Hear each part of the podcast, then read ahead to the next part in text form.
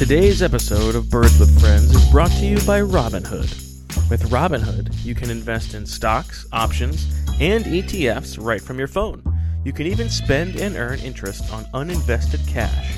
And with fractional shares, you can buy stocks in any amount, including in companies like Apple, Amazon, and Tesla, for as little as $1 and that's with no commission fees or account minimums. So, whether you're new to investing and ready to learn, or just looking for a better experience, stop waiting and join the 10 million Robinhood users. Listeners can get started with a free stock by going to Birds with Friends, that's one word, birdswithfriends.robinhood.com. That's birdswithfriends.robinhood.com, birds with friends, one word, no spaces birdswithfriends.robinhood.com. All investments involve risk. This is not an, an, investment advice, a recommendation, or a solicitation of any security.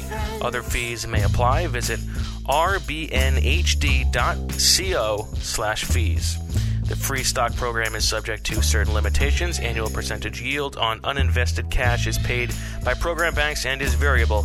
Robinhood Financial is not a bank.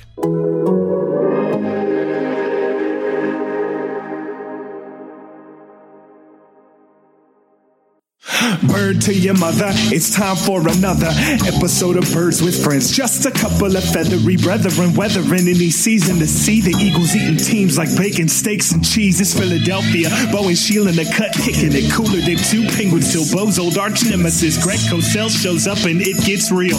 Pull up a branch and chill. It's time to get ill with some Birds with Friends. The early bird skips the worm and prefers getting turned like a turn on some Birds with Friends. Bo Wulf and Sheil Kapadia are coming at you with stats and things flapping their wings. I'm gonna have the rest of my life with these kids. Wow, get, we gotta get that in a drop uh, immediately. Let's edit that one out. That didn't come out quick. There's no editing. No, no editing Yeah, in this that's podcast. the wonderful of Birds with Friends. No editing. Hello, everybody, and welcome to Birds with Friends. I am Bo Wulf, joined right now by nobody down here in St. Petersburg, Florida, where uh, we are. Well, we, I am at the Shrine Game, actually the Shrine Bowl, and for this episode, the Shrine Bee Owl, which is the precursor to the Senior Bowl. It is an all star game for senior NFL draft prospects who are your day three type prospects. And uh, we've got an interesting show for you today. This is the Shrine Bee Owl Spectacular. And it's going to start with a segment uh, in which I'm joined by Fran Duffy and Chris McPherson of PhiladelphiaEagles.com and the Journey to the Draft podcast, which I imagine many Birds with Friends listeners uh, enjoy in their own ears. And then after that, we will have uh, a bit of a uh, make a wish fulfillment. This is a young man who uh, purports to be a draft analyst, a draft uh, expert, and has been, you know, sending emails. Let me be on Birds with Friends, please, please. I'll do anything. And so uh, Benjamin Solak from the Draft Network will join us, and then we'll close with a segment with uh, our old friend Tony Pauline. So we will be talking guys to watch here at the Shrine Bee Owl and uh, just uh, some general nonsense. So uh, with Sheil and Zach back in Philadelphia, we'll have plenty of Eagles news to talk about later this week, I think. But for now, we will proceed with the Shrine Bee Owl Spectacular, starting with Chris McPherson and Fran Duffy from PhiladelphiaEagles.com and the Journey to the Draft podcast, which I believe, if it is the same as when I was there, is presented by AAA. Welcome to the Birds with Friends Shrine Bee Owl Spectacular. It used to be the Shrine game. Now it's the Shrine Bee Owl. Was last year the senior bee owl? I think so. Okay. I don't remember. Okay. All these things I reuse, and I don't remember if I've used them before. So here we are. We are in uh, the hotel room of the great Fran Duffy and Chris McPherson. Wow. First time on Birds with Friends. This Welcome. is tremendous. First time, long time. the actually uh, Yeah, you can. That's the- right. The beautiful Grand Plaza Hotel. So many memories here. This is the first time the three of us have ever done a podcast with us sitting on beds in the Grand Plaza Hotel and Resort. usually there's no podcast involved. right. exactly. Exa- And there's no Murphy bed. This room has no mm-hmm. Murphy bed. The There long-time listeners of Murphy Journey to the. Draft podcast will know that the, the Murphy bed reference. This is a bit of a, a bit of reunion here. Yes. This is a lot of nostalgia here. Yeah, this Guys is going nice. down memory lane a little bit here. Who who between the two of you, who do you think is the Sheil and who's the Zach? Ooh, let's see. I mean, I, Sheil is more analytical, so I would say Fran. Hmm. I'm more the storyteller, Okay. so I would go the Zach Oh, role. the storyteller. I like that. But you know, I don't know if my my hot takes aren't as egregious as Zach's. Okay. What are your what what, what are your uh, thoughts on the Patriots? On the Patriots, Kiss the ring. That that's the thing. I don't. And I'm not a kiss the. I'm not a kiss the ring person, but like I feel like I. There are times where I do. I feel. I feel for Zach. There are times where I feel terrible for Zach when I'm listening. he brings it upon himself. Let's be honest. Here. Okay. He, play, he plays a role. Well, li- He's got a listen, role you have plays a role. you have an interesting perspective on Zach. Yes, he's uh, one of the many alumni Yes. who have come through, like yourself. What what what stories can you tell us of, of young Zach Berman, intrepid Philadelphia Eagles.com intern? Intrepid's a great word to describe it. I mean, you could tell. I'm trying to remember who recommended him to us, and so I apologize because we're going in the Wayback Machine here. But Mm-hmm. it's an illustrious group of Philadelphia Eagles.com content interns. It's tremendous. That could be in. in a, Do you remember his first day? Like, did he just walk up to Donovan McNabb in the in the cafeteria and, and introduce Punch him in the nose. he, had, he had read somewhere that the thing you had to do when you're on a new beat is punch the guy in the nose. There's actually a story. He tells a story of he he did a similar thing with Eli. With the- I, that's why I brought it up. I'm Oh, a, come on do, you, now. what do you do with Eli? I don't know this. Oh, Is was his first Giants training camp. yeah. And uh, he, like, with not knowing any better, he just walked right up to Eli in the lunchroom and like introduced himself. Why not? Very Zach. It's good. the big thing with I'm it not is- good at that in these settings.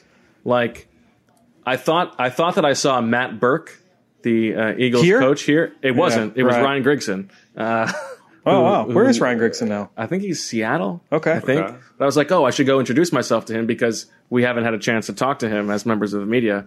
I was like, but I don't want to. I'm not going to waste that. Like, I feel so intrusive. Like, Sure. unless I already know the person, I don't really feel like like I know that that's what I should do as a reporter, like introduce myself to these Of people. course. But like I'm not good at the at the cold introduction.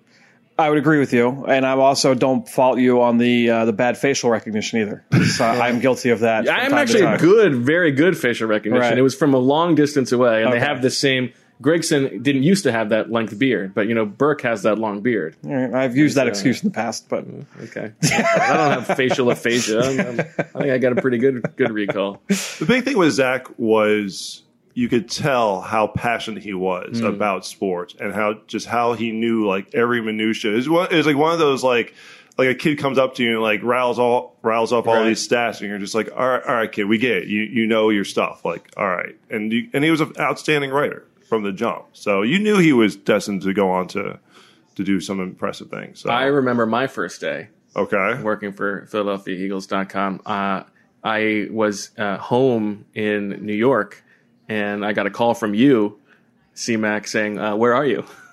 and and I we had gotten our start dates mixed up. I thought I was starting the following Monday, and Oh, you were expecting me to start that Monday, and you were like. Uh, all right, just start next Monday. That's fine. But, like, wow, off to a what good start what- here. What a good impression I made. you weren't visiting Cosmo. nice job. Yeah. at least so Graham Foley, Yeah. who was our intern two seasons ago. Okay. when I offered him the job or called to tell him that we were Talented going to offer him a job, I basically started as if it was going to be a rejection. I'm like, Oh. look, man, you know, your interview was great. You know, we all really like you. Just That's cold. yeah. And then it was like one of those. I just flipped the script. It was like, nah, just kidding. We're offering. you Oh. Graham and. Zach No. share some similarities. I feel What's that? Graham and Zach share some Oh, cer- similarities. I feel certainly yes. So uh, not to go off on a tangent. Not to go off on tangents. the other uh, other uh, members of that lineage who listeners might know, uh, David Murphy predated me. yes, Uh, Max Rappaport, of course, the great course. Max Rappaport. Uh, and then and then some other impressive ones, but, but probably There's not good ones. I'm trying to think who else Well, Josh fans- Goldman, of course. Patrick Wall. People would know Patrick Wall, Wall, yes. I think. Uh, Dan Klausner, Dirty Dan. Klausner, Yeah, that's a pretty Adam good list. Herman. Adam Herman. Adam People Herman's a good Adam one. Yes, yeah. absolutely. Adam Herman, part of the fam. It's a good group. It's a very good group. Yeah. Uh, okay. Uh, so this is your first uh, Shrine Shrine BL. It is. What do you think? You've heard a lot about it. You know, it's a great starting floor Yeah. for seeing how the process unfolds. Hmm. That's the biggest thing. It's just coming into it, and we were on you know the Journey to Draft podcast presented by AAA, kind of doing a preview with Ben Fennell and Fran, and I just said, look, I don't pay attention to college players in this regard. Mm-hmm. I'll watch games casually, but for me, this is my first chance to see. So I'm not. So Ben Solak said something to me. He was he, yesterday. He was like, "Who do you think is going to win the game tonight?" I was like, uh, I, "I guess LSU." Like that sounds fine. Yeah. And he's like, "Oh, do you like do you do you follow the college football season pretty closely?" I'm like, "No, Yeah. no, I don't. That's my day off. I'm not watching college football. I'm hanging out with the family. That's my time to like get stuff done." That's where me and see. That's Like- where, and that's where when you say like, who's the Sheil, who's the Zach? That's where me and Zach are very Yeah. similar. I am. I don't. I, not every Saturday, but most Saturdays, like my wife knows, like it's a game or two um, that are going to be squeezed into our into our routine, into our schedule. That's fair. if it's a must-watch game, Got to. I got to make it happen. Yeah. especially if it's the Saturday night game, because usually you know family events, you're done with that stuff by Yeah. then, so you could settle in and watch it. But but even then, I'm not watching like, oh man, that guy's going to look great in Midnight Green next season or anything along those lines. I'm just watching to be a fan, Yep. and enjoy. it. So so I don't have you know any thoughts already basically going into it. It's not like I've been reading every single thing about these guys to be like, all right, Right. what should my opinion of of player XP. No, and that, that's what's nice about it is you can see them up close. But it'll be good because you know next week the Senior Bowl will be higher standard of, of player of prospects, and then you'll see everyone at the combine uh, at the end of February. So, I mean, for the people who aren't quite familiar, like the Shrine game, and you can set it up, Fran, but Shrine I mean, Bowl. Shrine Bowl, BL. the BL. On. We're talking, you know, generally speaking, we're talking like fifth round on. Like there might be a couple guys who pop third, fourth round, but that's un, it's unlikely. Uh, maybe a few fourth round picks, but I mean, we're talking about depth guys. Yep. And uh, I was telling you, I had, I had sort of gone through the list of uh, rosters over the past seven, eight years, and maybe there's some selection bias to this and some uh, confirmation bias because I was sort of looking for it. But it seems like to me, the guys who last in the league who come out of this game are like interior offensive linemen, defensive tackles, nickel corners, and safeties, or guys who like really there was a reason that they were overlooked. Like Right. they were coming from a small school, Sure. most likely. So Yep. like, you know, probably the best player to come out of this group is Terron Armstead. But, you know, he was from a small school and then he ended up going to the senior bowl. Like wide receivers, there's not a lot of them. And then like John Brown's probably the best and Yep. he's from a, a small school. So it seems to me like if you're if you're in this bowl, this game, it, like it's it's probably you you need to be here for a reason, or it's one of those positions like interior offensive line or defensive tackle where it's less about who's the best athlete, Yep. and there are more like intangible factors. the way I the way I look at it is half the guys here, if we're being realistic or being fair, half the guys aren't are not going to get drafted. Like Right. we know for sure, like they're not going to get drafted. Then the rest of the half, I think you split that up into halves as well, and you say So that would be quarters. quarters. Yes, Yeah. uh, we would say that. Um, you know, this group is in discussion to be drafted. Okay. So, you know, they could be or they Right. could not be. And then the other quarter would say these guys are definitely draft worthy. And it's a matter of are they day three guys or are they late day two guys? And to me, honestly, like when I'm watching uh, players getting ready for it, there's two. I would say there's two different uh, Right. That I would put them into. Okay. There's the group that have like a special trait. So like there are some play, That's- yeah. explosive running back, explosive explosive receiver. Show me something interesting. Yes, Yeah. like a, some, a unique trait, or they're guys that have that have proven during their college careers that they can be role players in the NFL. So a fourth running back, a rotational D tackle, a guy that you feel like high floor. I know this guy can come in and play a certain role. Those are the kind of guys that stand out here. And you think back to some of the guys. I mean, you mentioned some of the ones um, that have come in, and you know, just on the Eagles roster, you know, Avonte Maddox, uh, Cre'Von LeBlanc was here a few years ago. We, you and I were both here uh, when Cre'Von was here. Um, Were we? We were. I don't remember that. Oh yeah, we were here for Cre'Von. Are you sure that wasn't after me? Um, I, I guess it could have been with uh, myself and uh, and Alex Smith. Uh, those other Yeah, that's other right, alumni Smith, that we didn't talk about about. Yep. Um, but yeah, we uh, I was here for Cre'Von. Um, God, if Alex Smith was listening to this, he's going to be Oh, furious. he's Yeah. not going to be happy with you too. Um, but I think when yeah, when I look at this, I, I look at who are the guys that have the special traits, who are the guys that have the high floor, Right. And that's kind of how I kind of divvy these guys up. Name me one guy at this game who goes in the bucket of definitely not getting drafted. Oh. I'm not going to. I know you that. don't want to yeah, do this, but I'm not going to do that. it's half the rosters. I would say, one there's guy. I would say there's a, one guy. there's a, a pretty decent chance that the quarterback from Yale isn't going to get drafted, okay, that's good enough. that's good enough. and our and uh, you know uh, Coach Flynn will appreciate that as an Ivy League. yeah, I think that's good. Yeah, and then Dartmouth corner. Probably fair as well. Okay, that's good. There's also a Princeton quarterback. There is a He's Princeton okay. quarterback here. Yeah, he's been okay. Yeah, he's, he's got there's ability there. One year starter, so yeah, one year starter. There's there's things working working against A him. A bit of an side. awkward throwing motion. I feel like. Yeah, yeah. Long delivery. there are certain parts of the field where I feel like he's very comfortable attacking, watching him on film. and there, Downfield. yeah, and then there are other areas where you can see it just takes a little bit, and that's a one year starter in the Ivy League. Takes him a little bit of time to kind of Listen, process. I it. said I don't watch college football. I've seen him play in person twice. You are at a, bigger disadvantage than 99% of the personnel here. Like 99% uh, of the people, that the scouts in attendance here, have not seen Princeton play twice in person. I've seen them twice, and I saw and I saw one North Dakota State game. There you go. Those are my that's those are the guys I've had eyes on. That's that's big stuff. I will say I I did not watch those Princeton games and think this is an NFL quarterback. Okay. but it's okay. Do you think that you should be playing in the Shrine Bowl? Bubble ball quarterback extraordinaire. That's a good question. I, don't know if you've ever. Uh, I think I your think that's worth e- exploring. Maybe we can maybe we can do some kind of uh, I will yeah, say I'm the only person. journalism. I'm the only person on the podcast who has ever caught touchdowns from you in bubble That's ball. right. You can speak to it. I can speak to let, uh, let the listeners know. Am I blowing You smoke? were no, you were you were not blowing smoke. You were by far my favorite quarterback to play with, mainly because you always trusted my ability to go up and get it. That's true. I was a, was a, conte- I was a contested catch guy. my uh, my one of my operating principles as as uh, when you're playing a bubble ball quarterback, you got to make sure you keep everybody involved. Right, It's true. yes, it's your You know, idea. uh, people are coming out there spending their Tuesday nights. You want to make sure they get the ball. no question. You got to get their money's worth. Yeah, absolutely.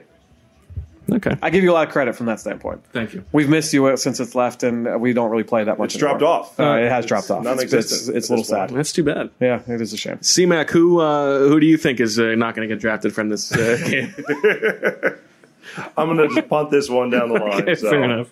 Uh, all right, let's talk about guys who are interesting then. Okay. Yes. Uh, let me start with. I think. Well, I've you know, I've watched two days of practice. I've got a couple guys who I, who are like my guys. The first one Those is, guys. is the uh, the Louisiana Lafayette guard, Kevin Yeah. Dotson, I Kevin believe is Dotson. his name. Yep. Tell me about him. So Kevin Dotson, there's a kid next week at the Senior Bial, uh, Robert Hunt, who got announced for the Senior Bowl. I had not watched him, and I said, "Oh, you know, the kid from Louisiana Lafayette. Let's watch him. Watch him. He's a nice, nice player. We'll talk about him next week." And then a few, uh, a few weeks later, the AP All American teams come out, and lo and behold, first team All American. There's a guard from Lafayette, an offensive lineman, and it's not Robert Hunt. It's Kevin Dotson. This guy was a first team All first team AP All American. Kevin Dotson. What's he doing here?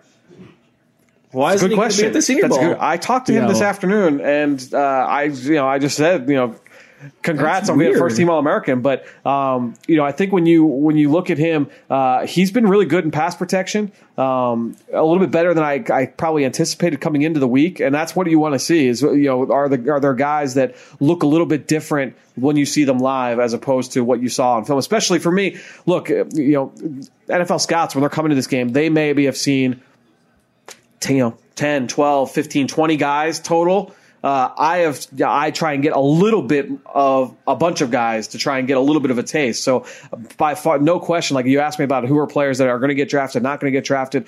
To me, I look and I, I went, and I, I watched a game or two tops of 99% of these guys. So, Wow. um, a little bit, 99%. uh, I should say that 99% of the guys that I did study, I would say like there was 15 or 20 guys I didn't watch before Okay. coming down. So here. how? What is your list at for the amount of players? I don't you know. I don't know if Big I want to admit that, but we'll see here. A better question for you, Bo.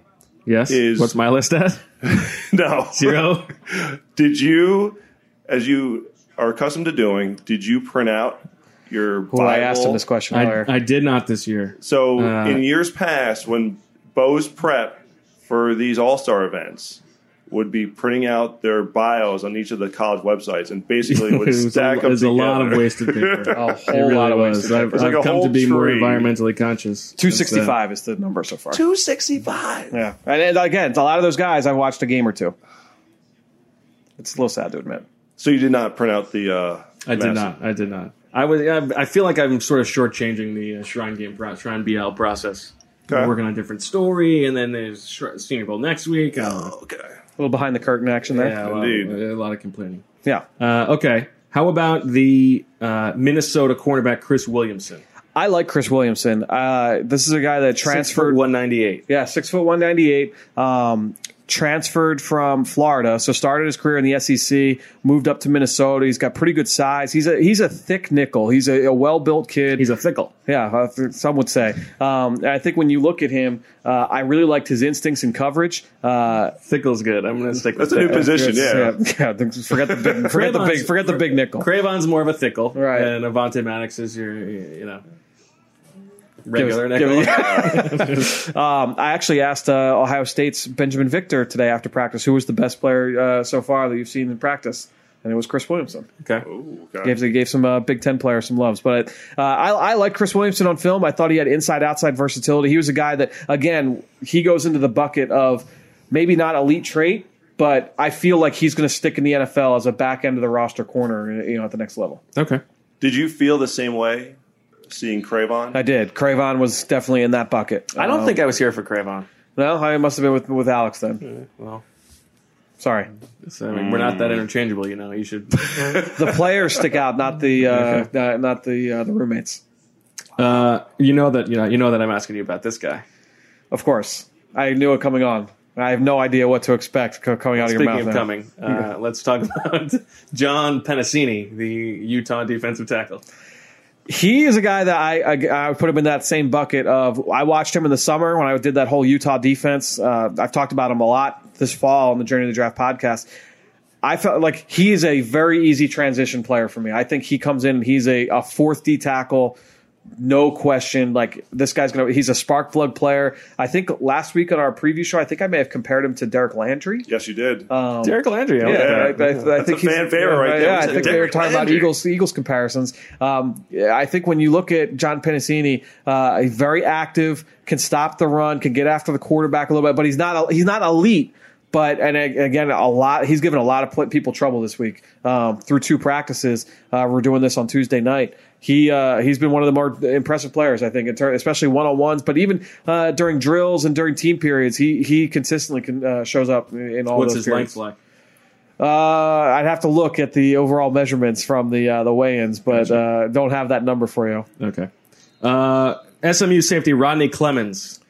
Didn't study him because he was a late addition. He got added because of uh, an injury. Um, Oh, really? I did his teammate. Yeah, so I did his teammate Patrick Nelson, who was also here. Uh, Patrick Nelson played safety, Which is the listed good one? Safety. Am I getting them mixed Both, up? no, both guys are talented. Okay. Both guys are talented. Um, I have, but again, I have not done Clemons yet, but I've heard some good things, uh, you know, about him. But I think when you look at Nelson, he was a really physical guy, used very close to the line of scrimmage, similar to me, like a, a Nate Gerry level of, of prospect. Oh, I mentioned that to Tony. Do you think he could move to linebacker? I think Nelson is a definitely a candidate to move to linebacker. Yes, Okay. Uh, and we're talking about Nelson. Uh, this Memphis defensive end Bryce Huff looks to me like a uh, a very poor man's Brandon Graham. Like he's built that way. Right. So he played the Genard Avery role at Memphis Oh, in that okay. defense as kind of a, a are like hybrid. DN linebacker. Um, but he's built differently. So because I, agree with you, I saw when I saw him in person, I said, "Yeah, he's a DN. No, like Okay. no, no question. This guy's coming off the edge. Uh, he's done some. He's done some good things this week. Uh, he had a, a news couple is of they won't have a 2021 fourth round pick available to take him. Uh, Look, Avery to me is a uh, a really interesting player for this team for the Eagles moving forward. Aviary. Yeah, that's that's pretty good. Uh, I haven't heard. Have you, is that the first time you've used that No, one? we used it. Uh, I don't remember that one. one. I do think we've used. Okay, uh, I, but I, when I look at uh, at Huff, he's done some good things. I think when you look at uh, his ability to win high side, he still needs to come along in terms of his hand use and overall rush plan. But uh, he's done some good things this week. I might be forgetting a couple other guys, but uh, the running back who I like, who's got he's small, but I think he's got some juice. He's, he looks like he's got the most like third down uh, juice out of the backfield. Adrian Killins from You like Killins? Florida. Yes, you like Killins. I, I don't know if he's got the most juice because uh, I think Levante Bellamy has the chance to break four, definitely four four. There have been reported times that he might break four three. Um, I'm going to call. I don't. I don't. I, without any knowledge, I'm calling BS. yeah, well, we'll see. But uh, Bullfinch. I'm calling Bullfinch. Killins is a track guy. Um, you know, he was listed 5'8", 164. He's got good hands too. Yeah, and he was a, a good kick returner throughout his career. Uh, and um, he was Scott Frost's first commit uh, when he got to UCF. Okay. uh, so definitely cited him for his speed. You know, he was a hundred meter, two hundred meter guy. Had really good uh, track numbers in high school. And I think when you look at him, uh, his athleticism, his speed, and his receiving ability really stood out to me on film. I think when you're looking at him as a guy that he's got those elite traits. That you say, okay, this is this. He's got some I ability mean, to we're make that transition. sixth, seventh round. Probably, No question. but- That's the kind of you're talking about that kind of a pl- of a player. Interesting moment toward the end of practice, the East team practice, which Killins is on. They did a sideline to sideline sprint, all the offensive players. Okay. Killins won. Oh, there you go. There's your storyteller coming. There you out. go. I like that. Uh, and then the last thing is, you know, everybody, Eagles fans, all want to know about receivers. To me, the receivers here, it's like probably not worth the time of day because if you're talking about like a senior from a big school, and there's a lot of these like, you know, big guys from Indiana and Washington State, all these guys. If they're here, I think they're probably not worth it. And I also haven't seen like any speed or separation from these guys, except for John Hightower, the Boise State guy, who has separated a lot, but has also dropped a bunch of passes. What can you tell me about? That? I think there are two, there are two guys to me that have uh, that next level speed. I think it's Hightower and then Jonathan Johnson from Missouri. I think both guys um, they stand out with their speed. Let's make sure that we don't call him JJ. Wait, I was told it is JJ. Is it? Yes. Well, there's also Jawan Johnson, No, I was specifically told Jonathan Johnson from Missouri, JJ. JJ. Okay. Yes. All right. Well, people are going to cross him off their board, but He's literally like the polar opposite kind of player in that JJ is a, a big contested catch Right. guy, whereas Jonathan Johnson is small. He's I want to say he's sub 5'10, uh, longtime return specialist in the SEC. Okay. He's been making plays since his freshman year, has constantly been a, a, an impact player for that Mizzou offense. Um, saw, you know, it was a big play guy for Drew Lock. Uh, and then this year, the production fell off a little bit because that offense fell off a little bit. But um, you know, a guy that again, he's got a, an elite kind of trait. See, Mike, I know you were watching those receivers the first day, and he uh, stood out to you. He made some big plays on The Monday. one thing that stood out was they ran him on a reverse. Yep. And you saw that ability to just get that ball up the sideline. Hightower had a reverse. Uh, was that today or yesterday? That was Yeah, yesterday. That was one of the, yeah, he had one too. Yeah, That's what, that's what I was referring to. I was referring Hightower. Hightower on Yep. that one, and with with JJ, it, it just like like a jitterbug. You know, Yeah, he's that kind of you know, player. Out, in and out of breaks quickly. Um, could be a mismatch nightmare. You know, guy you can envision being in the slot. So the size is one thing that you know be a bit of a question mark. So like you mentioned, he's the opposite of JJ Arcega-Whiteside in that regard, but still, you know, elusive, quick, short area quickness. It'd be, it'd, it'd be an intriguing, intriguing trait to that. he's very bring to the small. He's very Yeah. small. He's 5'8", uh, around 180 pounds. Okay. Generally speaking, for like the Birds with Friends listeners who have done absolutely no draft prep, and like this is the we're overwhelming them with guys that that they, they probably don't even need to remember. Big picture, entering this draft, what are the what are the uh, position strengths? I think we've heard like everybody has heard it's way deep in wide receivers, like Right. an, a potentially historic wide receiver class. Yeah. What else?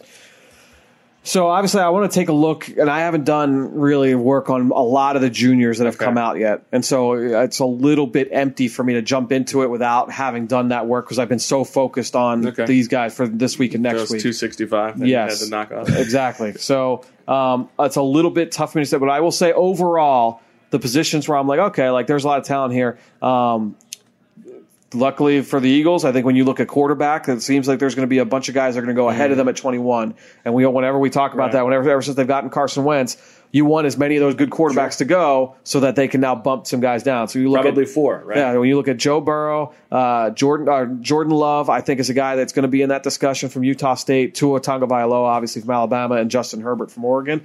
Uh, those four guys, We I think, watched have that game ability. together last night. That was fun. Yeah, we watched the, the, the, title game. That was uh, that was very good. Um, When I left, there were some guy. There were guys yelling at you. Is that correct? Not yelling at CMAC, Oh, just yelling at the TV in general. It was late in the game, and Clemson, you know, LSU was pulling away, and uh, you know there were some uh, some fans not.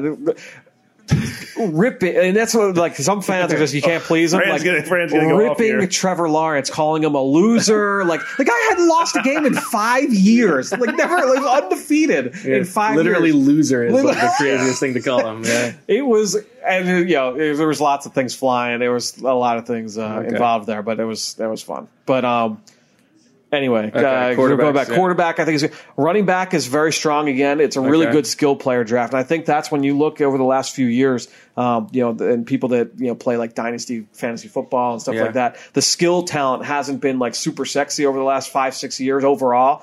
This year.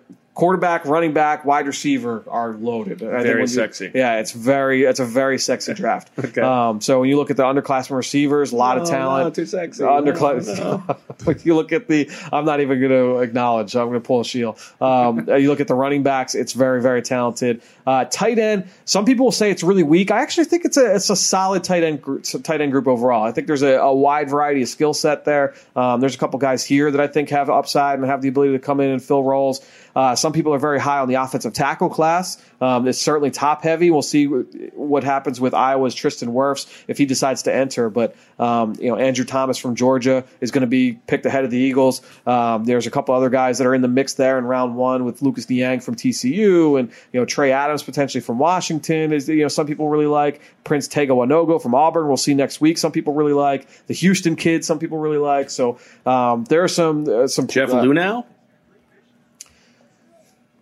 Edge rushers. I think when you look at uh, certainly some guys, uh, you know Chase Young uh, from Ohio State. Obviously, we all know, but there's some there's some really talented uh, defensive linemen in this class. Again, it's it's not the group. What was it? Was it two years ago or was it last year? The group uh, the Last class year. is all where D, D tackle was strong. D tackle is is really D tackle good strong again. D tackle. I am of the opinion, and you you may not be able to speak to this. I am of the opinion that defensive tackle is the second likeliest first round pick position for the Eagles. I'm sure you guys will be doing a turnkeys for the kingdom on the on uh, this topic. In Yeah, well, the months. Duck Duck Juice draft. Well, Duck Duck Well, Juice, yeah, of course. You're undefeated in the Duck Duck Juice. I certainly am. Yeah. I just think, and I, Do you have that like on your mantle at home or like on the fridge next to the uh, king of the beats uh, Right, championship course. trophy, of course. How could we forget? I'm of the opinion that I think the Eagles will um, attempt to solve their cornerback position in free agency, and I don't think they trust themselves to take a safety in the first round. That's that's just what I think. Yeah, I, I think when you look at the, the So there are good overall, defensive tackle potential guys. At Yeah, good. I think it's a good D tackle draft again. Uh, linebacker, there's some there's some names there. Um, corner, it's a good corner class. Uh, senior class is really good. Next week, uh, we'll have the treat of seeing a, a bunch of good corners as long as uh, there's no Right. late uh, guys that pull out from injury. Um, but really good corner class. The underclassmen that declare uh, certainly help provide that depth. So it's a really good corner class, really good receiver class, really good running back class, Okay. and D tackle is good at the top. Okay, it's a pretty good rundown. It's a good. It's a. It's a good group. This is a good draft. This will be a fun one. This isn't like uh, this. It's like the uh, what was the the Lane Johnson year where it was like three Oh, yeah, tackles in the remember top uh, three three tackles Yeah. in the top four picks. Uh, this is the opposite. This is a this is a this is a sexy draft. Okay, that's fun. Uh, C Mac, what's your what's your favorite uh, Bo Wulf memory? Ooh, favorite Bo Wulf memory. Let's see. This is a I, I would know that my favorite Chris McPherson memory is uh, when you like when you when you are really you can't stop giggling at something, uh, and you're completely Without control. question, that is It's really good. Uh, and there's one in particular that I we, I probably can't say. It's a certain um, tweet that was sent out by a uh, I don't know what you're talking about. a brand. Oh, we'll, we'll keep it at that. And uh, oh he's gone. That's, that's not even the one that came to mind. That's actually it was uh, that's probably my favorite Oh, Chris McPherson memory. I would say that I oh, came man. across. uh the Wolf's Den was just absolute classic. Oh, I mean, you don't have to be you don't have to be serious. It's well, no, I mean, not, Now's not your chance to throw me under the bus. uh, no, nothing to throw you under the bus for. It's the creativity that you brought and the levity. It's you are very much missing the building. Well, You're very nice much missing the building. Not to get all, you know. Uh, I remember when we did our first I would podcast. We did our first journey of the draft. That was when the Eagles What was our acquired first, uh, uh, Darren Sproles, 2014. Interesting. Yeah, it was the, the very first Journey to the Draft podcast. That's interesting. I don't remember that. I because I I was under the impression that I was. Uh, this is behind the curtains. I was under the impression I was uh, interviewing at a different job opportunity on the day we traded for Darren Sproles. So it might maybe it That I was did like not get, by yeah, well, obviously you did not. Uh, maybe it was the day we announced it, Okay, as opposed to the day we it was reported. yeah, that could be right. I think yeah, it was reported. I think on a Friday, maybe. Okay, That's yeah, my and we, it was announced, and we were Boy, able to did I have a podcast terrible interview! I totally bombed it. week. you didn't get it, so I was. I look back at. I- I, I think about it to this day at how badly I answered some of the questions. really bad. Why should we hire you? And did you just like go off the rails? Did you go off on a I think tangent? I was. and- Yeah, I think I was like. I was much. I was too negative. I think. Huh. So really a bad thing to be in an interview. but, Like. I was I was thinking like in the interview you had them try and guess like all the mics that have ever been NFL head coaches and like had like lists prepared for them to try and fill in the blanks. Yeah, well, I wish. Uh, you know what else I remember about here? I, have we told this? I don't know if we've told the story on Birds with Friends, but can you tell the Jimmy I, Kempski I'm story? so terrified. Oh yeah, we can tell the Jimmy Kempski yeah, story. Sure. Can you Why tell not? the Jimmy tell the Jimmy Okay, story? so uh, this is the this is January of 2013, and you know when we're on the road, especially back then for those kind of scenarios, okay, it's gotta- limited resources. the bases, we're, yeah. we're li- it's limited resources. We don't have like you know plugged in internet and everything. We can't just like stop and do something quickly, which is Right. you know in this business you need to be able to do. So. The Eagles were in the middle of a coaching search, and Hail to the Eagles, baby. yeah, so we're in the, in the in the middle of the coaching search, and at this point, all the reports were it's either going to be Chip Kelly or Gus Bradley. So we're at practice. The sun's going down. We don't have a studio. We don't have the ability to oh, like okay, we'll just wait for the news to come out and then we'll report. So we sat at the practice field and we said, okay, we're going to record a couple of takes of Bo doing a stand up saying the Eagles have hired Chip Kelly and the Eagles have hired Gus Bradley. So the Eagles had, uh, or the you know the practice ends. We're doing the reports off to the side. Jimmy Kempski, uh, you know the DFOP, w- w- walked in. Well, you're- it's Uh, I can't say I can't say, but for yeah. you, you guys have referred to him as DFOP, so I, I'll take the the liberty there. When he walks by, and I can't think, I can't imagine that Jimmy's going to be happy that we're telling this story. Uh, I think he's. Happy. But he uh, he then tweets out. I, be- I believe was it late, apparently late to this, yeah, right? It, was something like that. Like, yeah, I, uh, just so you know, like I guess yeah, I'm already late to this. I'm already late to this, but the Eagles have hired Gus Bradley as head coach after years post stand up that we br- we never used that we never used, and so afterwards, he, I guess he gets all the response, and he goes over to us and he's like, "The Eagles not hired Gus Bradley." I feel bad about that. But Oh, that that that's a, a classic. That's a great shrine uh, shrine game story. yeah, that's a good trend. was that back when he was blogging the Beasts? I think. No, it was after that. It was after that. It was after that. yeah, I think it was maybe Philly.com. I believe so. Yeah. Yes. Got it. Oh, that's a good one. That's a really good one. That's a good one. I don't. I don't have any. I think that's that's my number one shrine game memory. Maybe. There are others that we can't get into, but Okay. yeah, there, there. That's a good one. That's a top three one for sure. Okay. All right. You guys got anything else? One, one story that, speaking of having to work ahead on things, hoping that we'll get Harold Carmichael into the Hall of Fame. Oh, he deserves it. the centennial class is being announced. Can I give you get, get on your soapbox on, on Harold? I know it's a pet. A pet I mean, uh, project of yours. Har- Hal Carmichael was simply one of the most dominant receivers of all time. And the problem is, I mean, you just Everything. I mean, I think we agree that like everybody should be compared to their eras. Yes. Right. And he was far and away. when he Yeah, it's crazy. When You he look at his- retired, yeah. He had like the most prolific stats almost Right. across the board of all time. And there's guys like Drew Pearson who people are like he should be in the Hall of Fame. Harold Carmichael's numbers trump him Mm-hmm. Right. significantly. And the fact Let's not that- say Trump on this podcast. Fair enough. but the fact that you can have someone, you, you talk about unique abilities and talents. I mean, Speaking the of Drew Brees, I mean, off the list forever. you have someone who is the tallest receiver to ever play the game, too. Yeah, that's add- not bad. Yeah. that's you're just adding that. and he was just more. he was unfortunate that like the end of his career then coincided with uh, passing becoming much more prolific in the league. That's So his numbers were looked deflated. certainly that's a big part. And the Eagles were terrible Yeah. for most of his years. He did get to the Super Bowl in the 1980 season, but that's getting on the trial. But he was also the man of the year that year as well. Okay, I like that. So he has that in his bucket as well. And I think we've we've made the we've made the case over the years that considering that like he used to uh, for so many years was like catching pack passes at practice. There's a good chance that like Guinness Book of World Records. He has caught more footballs than anyone in the history of the world. Yes. potentially, Uh, that's probably fair. just probably like Yeah, you're probably or right. Jerry Rice, probably like yeah. Just outstanding ambassador for the organization. No question. Phenomenal person. He's. Still, still around wonderful the father to rock. Yes.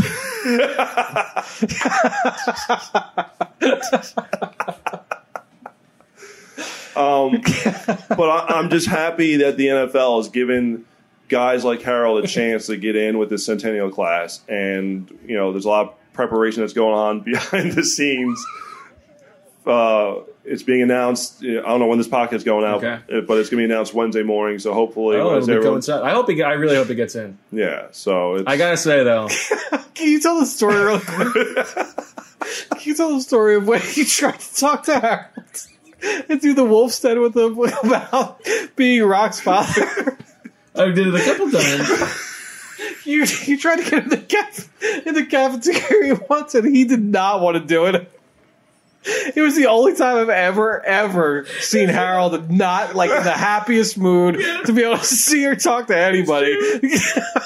I feel he was right because the first time he was the first time he was totally game. He was like he thought it was funny, but then when I kept going to the well, he thought that like he was under the impression when I kept going to the well that I was like making a joke of him, right? Yeah. and he was upset. He's like, "Stop making me a fool!" Did you like Stop follow him? look and like a fool. You like followed him. he was right. I was being, it was, but, Oh, so I felt terrible. I was saying we smoothed it Oh, over. I of course. I think we're on good terms now. is the best. Harold is the best. He's the best. Oh, he's, he's the best. He was mad. That's a good Bo Wulf story. I was I was like really sad Oh. that I made him upset. The first time was very funny. He was all about it. Right. But then they what happened was they brought him back.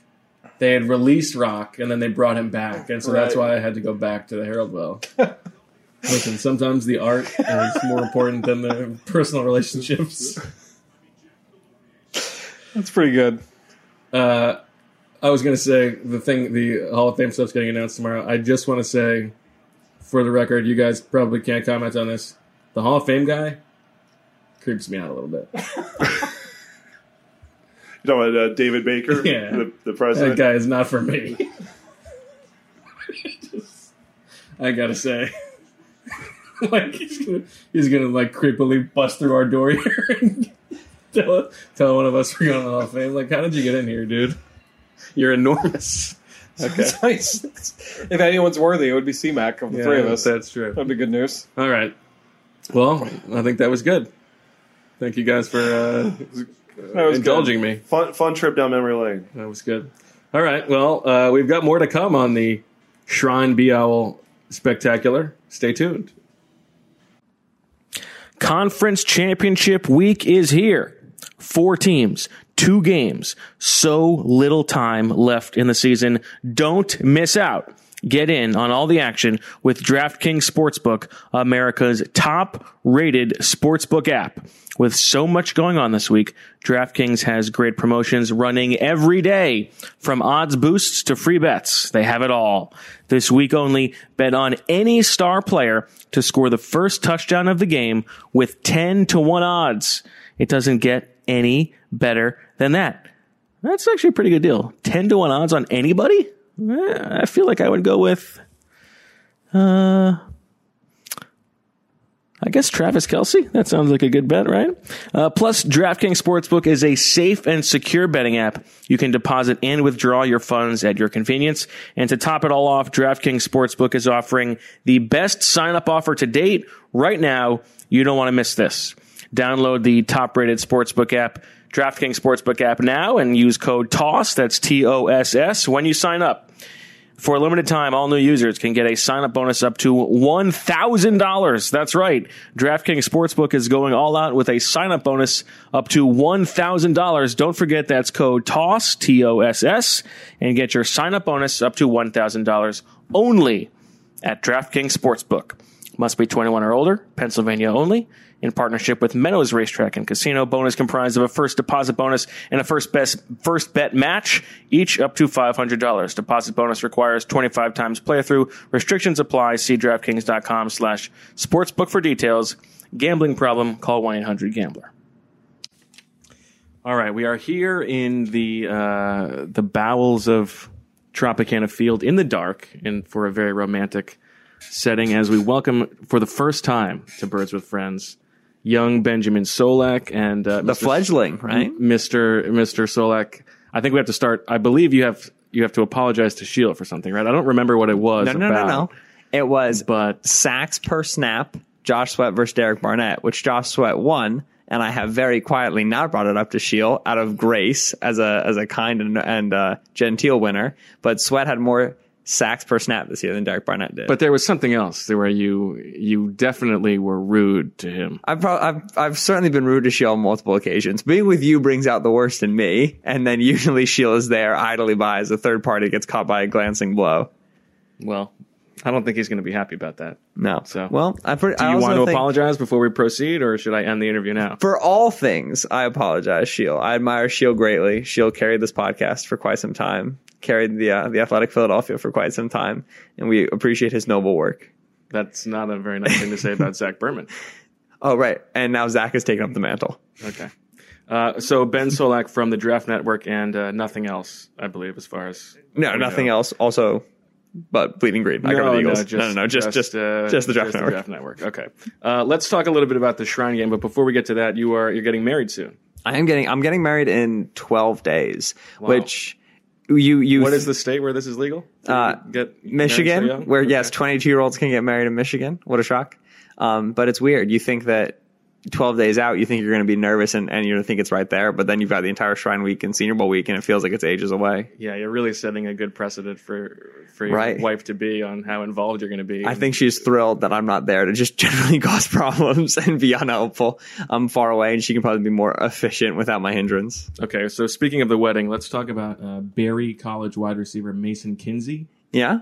Uh, let's say on a scale of zero being uh, you don't like him, Okay. six being you love the guy. Okay. Where would you say you are on the Kinsey scale? Two, three. Um, I- right. So I want. As long as you're open with your wife about that, I Right. think that's good. I, well, I just I'm not sure how to calibrate myself to the Kinsey scale.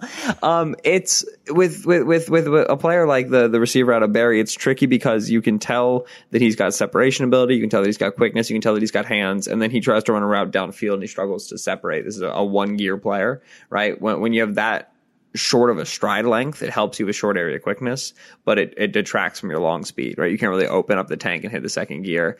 So he had, he had a rep uh, where he was he had separated successfully on a double move. Ball gets hung out there. You got to beat the single high safety to the ball, and you got to be able to, to run through the catch. And he just couldn't catch up to the football, right? So that, that's a one speed player, which is concerning. Those can be helpful. Braxton Berrios is is on the Patriots roster right now. Maybe well, he's a white guy. I mean, yeah, right. So you, you can only compliment the white guys. Um, but so this is a this is a a, a one speed player, uh, and that's okay. Like I said, it, it- it's all right to be that. You can still find a role in that, but he's limited, and that's part of the reason why you only see like you know obviously for a small school guy making it to the Shrine Game is a big deal, but when you're limited like that, you know there's a ceiling on your projection. The other uh, important player this week, John Penisini. Tell me what you think about him. Uh, John Penisini is how it's it's it's pronounced. Whether because that's actually how it's pronounced, or because he was just bullied so much that eventually They had to make the change. Yeah. So Penisini plays on a defensive line in Utah that has Leki Fotu, who's going to be a senior bowler, and has Bradlee Anae, who's going to be a senior bowler.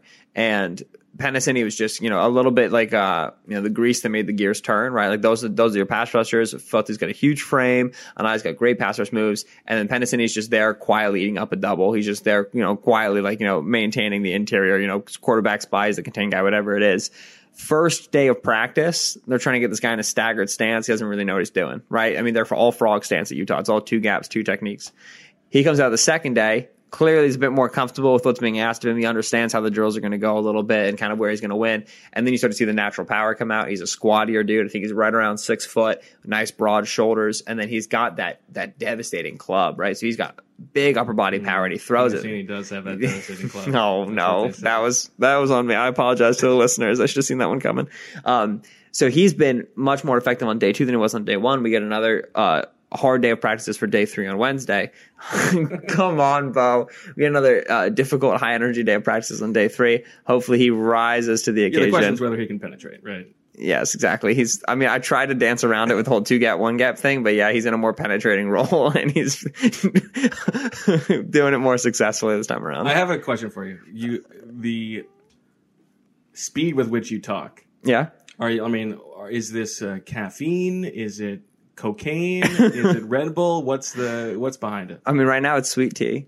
Um, I don't know. I, I before every single podcast I do, every every radio hit, everything, I think to myself, all right, speak clearly, enunciate, go slowly. And then two minutes in, I get I get excited about talking about something, and I just I just fall off the rails. I, I grew up in a family where if you didn't talk quick, you didn't get a sentence in, right? And so I guess it was uh it was natural selection, right? It was it was evolution. In order to to, to get to say my right. piece, I had to learn how to fit it into the tight gaps. Just like a, a certain Utah defensive tackle. You gotta Uh, pull it together here. okay. Uh, all right. Because you are someone who I would say purports to know everything about everything. Oh, do I? Yeah, I think I think you come across That's pretty uh, my bad. pretty definitive. Okay. Uh, I want you to. So the way that I view the Shrine game, right, All right. is I mean, obviously we are talking about primarily late round to undrafted guys. Right. If someone's going to succeed, it seems like they have fallen through the cracks in some way, right? So it makes sense to me that, uh, like you know, like a guy like Kinsey would be here because he's from a small school. Like, so the guys from big schools who are here, big schools at like premium positions, I'm skeptical. Yes. Uh, like you know, there's all these big receivers, and to me, like if they're here, that means they're probably not very good. right. I mean, again, like I don't, I'm, I haven't been scouting these guys, so this is uh, pure prejudice. But so I have a list of guys here who have who have stood out to me this week, but I'm skeptical of, of them because why are they here in the first place? So I want Right. to, I want you to tell me why they're here and not going to the Senior Bowl. Let's start with uh, Calvin Throckmorton, the Oregon offensive lineman. because he's not good. Okay. Uh, and, and and and Throck had some love for versatility, right? Like long term starter, he played right, long term starter, played a bunch of kicked in the center, played much tackle, right? But the thing is, when you're the guy who moves around positions, it's because you're equally good at all positions. And the thing about being equally good at all positions is it means you're equally bad at all positions. That's the secret of being like, you know, oh, he plays everywhere. Yeah, it's because he's not very good anywhere, you know. And so we move him around. He's what we call he's a plotter. Right. I mean, when he steps, you feel the world shake a little bit, right? He's not light on his toes. He can't change direction quickly. He's a straight line dude. And, and, and yeah, the, the length and the size allows him to survive at multiple positions, but he doesn't really thrive anywhere. Okay. Uh, Minnesota cornerback Chris Williamson. He's a transfer, right? Okay. He, he wasn't able to get much playing time at Florida, and then he comes here, uh, and he's been successful here thus far. But when you don't break the SEC defensive back rotation, and then all of a sudden you survive against the four six receivers in the Big Ten, it's not really that you got better. Those are some short receivers. Four six. four six forty. Oh, okay. Yeah, four six forty receivers in the Big Ten. Uh, it didn't necessarily mean you you got much better, though. You know, it's always a change of scenery can really help unlock a guy. You know, change your confidence, change your approach. Um, it's more than likely just your your competition got a little bit worse. So he's had a solid week. I'm not too familiar with his film to be honest, but whenever you see a a, a a transfer guy make it, it's typically just you know he in a new setting just had a different competition he was more successful against. I should go back and just say these guys' heights and weights for our listeners. Williamson, six foot one ninety eight, and Throckmorton, I can't find it. Like six five three oh three. Okay, uh, we talked about uh, Penisini, but why is he here? You, you know, you mentioned that he's got two teammates who are going to be at the Senior Bowl. Right, so the- he's, he's, I mean, it's not it's not a great body. Right, yeah. So it, it, right, he's broad and squatty, and so we've got, uh, and he doesn't have great length, and so we worry about him keeping his chest plate clean. But then it's roll and how it translates, right? Like it- the guy who's going to do that at the NFL level has to look like, you know, Dalvin Tomlinson, right? He's got to look like like like Da'Ron Payne, right? These Alabama kids who just like off the bus or freakazoids. That's not Penisini. So it, it's for the role that he played at Utah, he doesn't have the right body type. And so in the NFL, if he has to change roles, now it takes time and it takes development, and you're not positive that he's going to be able to do it consistently. So, like, good player at what he was asked to do, but he doesn't project nicely to that at the NFL. So now you got to change your paradigm on him. Okay. Uh, the two twins from Nebraska, the defensive uh, tackles, Khalil Davis and Carlos Davis. They're both like 6'1", Right. 310. So Carlos Davis is here because Khalil Davis is here, and if you were to invite Khalil, you should probably invite Carlos. Okay.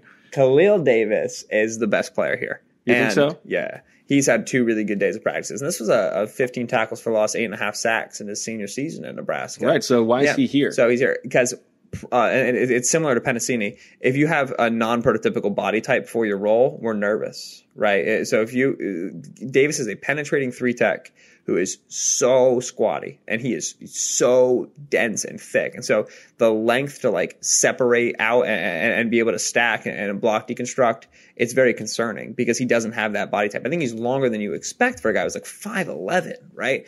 But unfortunately, it, it, it, it's the fear of what he's going to look like against NFL athletes. Now, what you do have with Davis is really, really smart hand usage for his size, right? And so on the first day, he was asked by scouts, like, who do you model your game after? And he's, he's a funny dude. He's a bright dude. And so he says, Aaron Donald.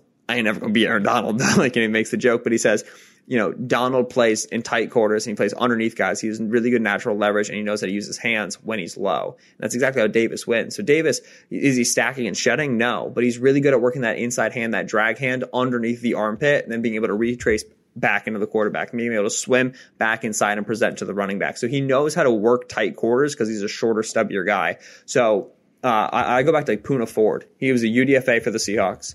He was a Shriner who got called up to the Senior Bowl. Was impressive at Shrine. Was impressive at Senior Bowl. Goes UDFA to the Seahawks. Now he's a big part of their rotation. Similar body type, similar concerns. This was a nose tackle who was five eleven, but he won in the It's my ways that. favorite. It's my Yeah. favorite body type. So he he won No, in the so I love a short, squatty. Yeah, you told me, right? Especially from a small school. Hopefully, you ask me about uh, Bravon Roy because I think he gets shorter and squattier Yeah. than Bravon Roy. But I like Davis. He's my favorite player. Okay. Is I always get confused. Is it Aaron Donald or Donald Aaron? Aaron Donald, but I also right. agree people Okay. should have a first name and a last name. Okay. Uh, Miami linebacker Shaq Quarterman, Shaquille Quarterman. Yeah, Shaq Quarterman, a high caliber recruit to a, a program that puts out a lot of linebackers. Yeah. And for two years, we talked about how good he was because nobody was actually watching him. So I was like, oh yeah, Shaq Quarterman's the man, right? And then the turnover chain, he had like two picks, or he had more than that, I think. But oh, it's Shaq Quarterman's producing Miami's back, and then all of a sudden, the team isn't as good, and you excise the film and you you evaluate it outside of the context of just the team and their excitement and Manny Diaz and whatever. And he's just he's he's an average player. You know what I mean? Like he's he he understands his role, he understands his limitations. He's a decent athlete, but he's not a great athlete. Doesn't have a huge tackle radius, so he like you know stands for the Miami program. He's Mister uh, Miami, the Hurricanes, and a bunch of starts, right? yeah, captain of the defense, exactly. So you, you admire that, you love that, you want that. Like like the Eagles have like T.J. Edwards, UDFA, right? Like he was Mister Wisconsin, Wisconsin linebacker, whatever. So sure, keep him in the building, UDFA, but he's a low ceiling player. Same for the other Miami linebacker. Oh, Pinckney? Pinckney's just He's like Pink, even lower level, right? Pinckney's just not good. Yeah, Okay, Pink, right, Pink, that's fine. Pink, Pinckney, who has started next to Quarterman for multiple years, is like Carlos Davis and Khalil Davis. You invite Pinckney because you invite a Quarterman.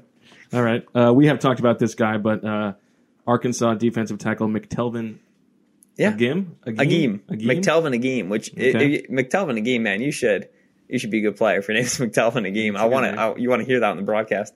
Agim is a, is a classic example of five star recruit underperforms. The entire NFL coaching staffs are going to be like, oh, but we can make him into something. Arkansas couldn't, and honestly, Arkansas coaching staffs not a surprise. He's had three different head coaches or whatever, but.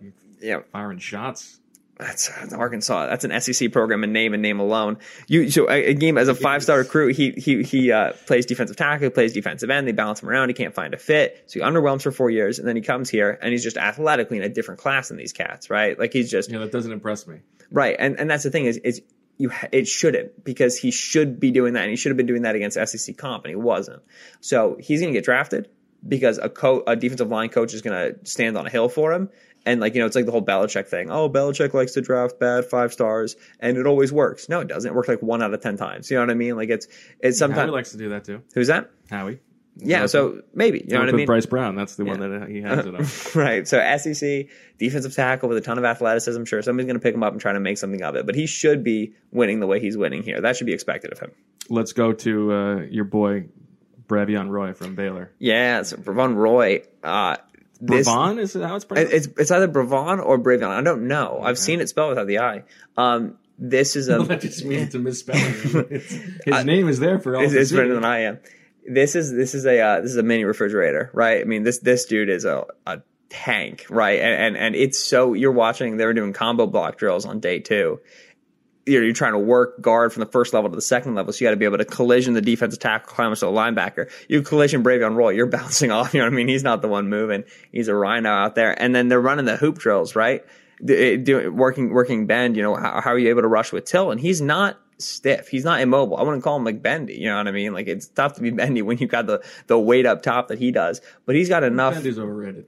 Ben is overrated. I'm not sure. I, I, I like my. Uh, If you're a roly poly guy, I mean, Yeah. I'm fine with it. Right. So a lot of things that they're trying to teach him to do right now is retrace his rushes because Baylor on defense, you know, he's zero technique. They don't play it. Baylor? It's a zero technique.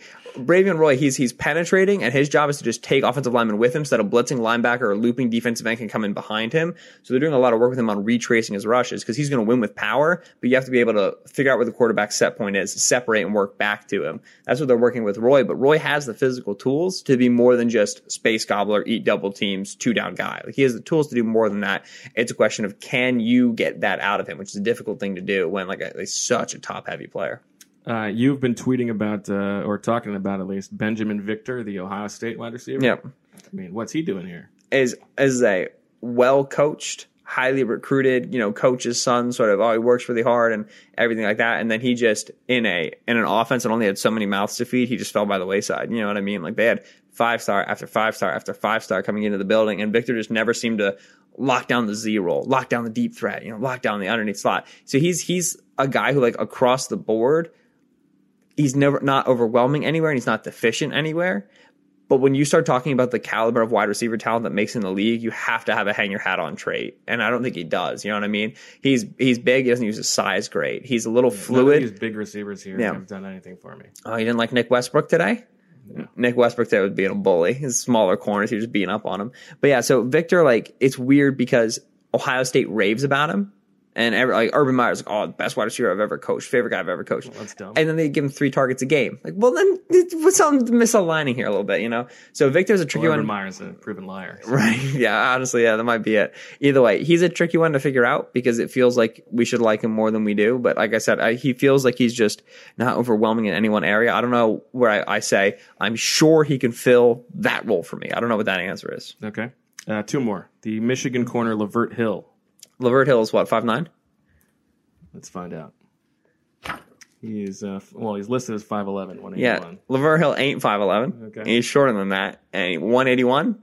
and he's slow, right? Yeah. So this is, and the thing is, like, he had some successful press man reps. He's got good press technique at the college level, but then you put him up against like the Ohio States that they face, and like even some of the more talented receivers that you got out of Wisconsin, Quintez Cephus, when they had Chase Claypool, Notre Dame, he can't handle NFL size. So like good press te- technique only takes you so far when you're that size, right? And then Izzy and Nickel, I don't think he's quick enough. So now mm-hmm. we've got a miscast player, traits versus skills. Okay. Last one is uh, a guy who's like whose body to me looks like he uh, belongs somewhere else that, other than the other linebackers here. That's Mykal Walker from. You Fresno like you like Mykal Walker, yeah, don't bit, you? yeah. yeah, yeah. So Walker, it's it's it's interesting because he's uh, worn a lot of hats for Fresno on that defense in terms of what exactly they've asked him to do. And if you watch during practice, they rotate him down as the on-ball Sam a fair bit in their over fronts, or excuse me, their under fronts, which is a lot of fun. Uh, and I like the fact that they're getting him there because one of his best traits at Fresno was versatility. But what I say about versatility with Throckmorton way at the beginning, right? If you're good at everything, you're bad at everything.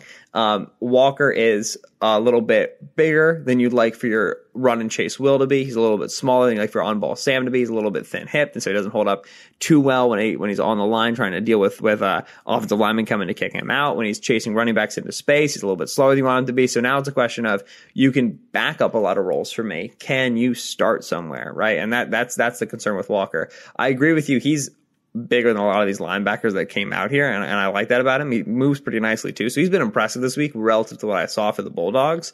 But I think the big concern with him right now is if you're if you're being used and deployed this many different ways for a team that generally doesn't have a lot of NFLers, then your best trait is versatility, and that's mm. concerning to me. Okay. Last question: Is there anybody here who stands out to you as like this is an Eagles type player? I mean, John Hightower because he's really fast and drops everything. Uh, wide Well, Eagles don't have any fast guys. right, right, wide receiver out of Boise. He's Um, the only receiver here who I see with a little bit of juice. Like he's Yeah, the only yeah. one. I mean, his hand he's dropped a few passes, but Yeah, Johnson can separate yeah. more than any of Yeah, the the. Mizzou kid Johnson can separate too a little bit. I've, I have not seen a second of his film, but twelve on West is a little juicy. Um, am I allowed to say juice because I'm on the podcast? Usually, you don't let me say juice. you can say it. Oh, thank you. I mean, Benediction from above.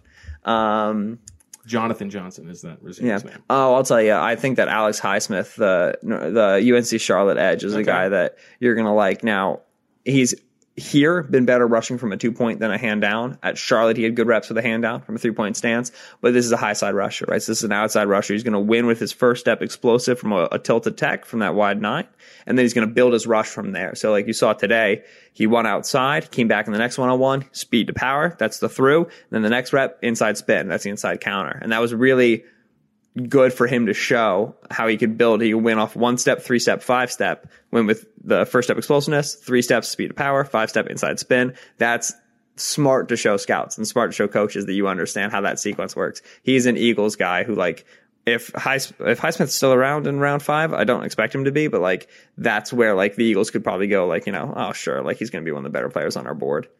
Okay, fair enough. Mm-hmm. Anything else you need to get off your chest? No, I'm happy to be Do on the pod. Do you share the pizza? what? If you uh, are out to uh, dinner with some friends and it's, Yeah. it's like a, a pizza place that's like a nicer pizza place with sort of Yeah. smaller pies, would you rather order your own or have everybody order a bunch and then be able Right. to try one of each? So whenever you ask me these questions, in which you're typically like, you know, belligerent and crotchety, I, t- I, I- I tend to always zig the other way. Like I would share, right? You want to, everybody to try a different flavor, different slice. I think it's more fun that way. Community, friendship, fellowship. Any of these ringing a bell for you? For me, not for Sheil. Not for Sheil? Yeah. Oh, wow. Yeah. Sheil, Sheil's got some curmudgeon tendencies as well. Yeah, there's no doubt about that. uh, okay. Anything else you need to you want to say to uh, Birds with Friends Nation? Oh, I had I had a totally open row on the plane on the way here. all right, and I wasn't sure. Can I lie down? Yeah. Yeah. I mean, you can. Right? Should I? That's up to you. I was tired. I was like, D- were people curious where your uh, custodian was? I'm an unaccompanied minor. Yeah. Oh man, no. I mean, Did I they give you like did the did the uh, the stewardesses, the flight attendants come back and give you wings? Like, right. Well, that I was I was curious. I was like, I want to lay down here, and the stewardess is gonna come and look at me and be like, "What are you doing?" And I'm gonna be like, "I have room." Like I don't Well, know. but If it, it, seems to me that was not like what is that like a two hour flight? uh, yeah, it was like two two and a half. Yeah, I think that's not long enough for you to lie down. Okay, so there's there's a If limit like an here. overnight flight, yeah. then I think it's more kosher. Okay. Well, all, I mean, it was bright and early in the mornings. Like this was like one of them. Like we're gonna turn the lights off flights. That changed things. A little bit, but Yeah. I don't know. I mean, you can also like you could fully stretch out. I could not. I, my knees tucked. I felt like a kid, and my boots were on the seat, and I felt bad that my boots were on the seat. Somebody's gonna have to clean that. So then I got back up. Okay. Yeah. All right. Uh, any other final Shrine game thoughts? Shrine Bowl. No. Do you have anything you want to say to me? You have any? Thank you for coming on. Appreciate your help. Not really. Love talking to you. No, You never do. Tell people where they can follow you, I guess. But Uh, yeah, no, I'm I'm I'm on Twitter at Benjamin Solak. Solak is S O L A K. Uh, work at the Draft Network. We talk about the draft. take a deep breath. Take- because I'm doing my quick talking. Yeah. yeah. No. Um. Yeah. No. The draft network. We're excited about all the stuff we got going on this year. It's gonna be a lot of fun. We got uh, premium coming out. We got the mock draft machine with trades. We got big portfolios, ton of content. So if you if you're becoming a fan of the draft, I think we're the we're the hip and happening spot. Who's your Who's your guy this draft? Who's the guy that you're higher on than everybody else? Higher on than everybody else. Hmm. Uh, K, uh, this is a good one for Eagles fans. KJ Hamler is this uh, young receiver out of Penn State. Heard of him. So yeah, this uh, young man's electric. He's uh, he he makes some plays where you got to go back and understand how he got his feet, where he got his feet, and how his knees bend the way they bent, and just there's a lot of really natural athleticism there. It's very Tyreek Hill esque in terms of the on field ability, in terms of the elusiveness and then the the speed. Well, you always have to, you know what I mean? Like Clyde Edwards Helaire, this running back out of LSU who just played in the national championship. He runs like Ray Rice. We got to say he runs like Ray Rice. Yeah, you can't say he's like Ray Rice. Um, so yeah, KJ Hamler is a guy who I, I remember watching the Iowa game and then the Michigan game and just thinking to myself, please, dear God, come out because Mm. you know when you're a young kid like that, there's not a lot of steam on you, and then all of a sudden you go to the combine and everybody's like. Yeah, this guy should have been in the first round a while ago. So I like Hamler a Is bit. there an AJ Hernandez or an Aaron Hernandez type in this draft, or, or maybe like a Rae Carruth? Probably, let's see. Brycen Hopkins is a little Aaron Hernandez y. I have no idea who the other guy you said is. You don't know who Rae Carruth is? Rae Carruth? Oh my gosh, you're so young. Ray Rae Carruth. Not Rae Carruth. I've heard that name before. Okay, you need to you need to uh, you need to do some googling. It sounds like I shouldn't Google Rae Carruth, given his the company he keeps. All right, well I think that's a good place to end it. Yeah, it With feels a right. guest who's too young to know who Rae Carruth is. Right. You're always disappointed in me, Bo. I think that's probably right. All right, uh, Mr. Solak, thanks for uh, for coming on for the first time, and uh, I can't guarantee that we'll Yeah, talk to you never again. come It's back be Up again. to Sheil uh, if he gives you the go ahead, but uh, thanks for spending some time. No, of course. Thanks, Bob. I appreciate it. We talk about physical fitness a lot, but there's another side to the game that's just as important. I'm talking about mental fitness. Calm, the number one app for sleep and meditation, has teamed up with LeBron James to help you train your mind. LeBron and Calm know that your mind is like any other muscle in your body, and Calm can help you train your brain so you sleep better, have less stress, and perform at your best. For LeBron James, sleep is an important part of his mental fitness routine. He says, and this is in quotes, getting good sleep and finding time to rest is one of the most valuable things I can do for my body and mind. That's the end of the quote. And if you head to calm.com slash birds, you'll get 40% off a Calm premium membership. With Calm, you can access, you can have access to the nature scenes LeBron loves, like rain on leaves, and so much more, like sleep stories and meditations. For a limited time, our listeners can join LeBron in using Calm with a 40% discount to an annual membership at calm.com slash birds. Unlock content to help you focus, ease stress, and sleep better.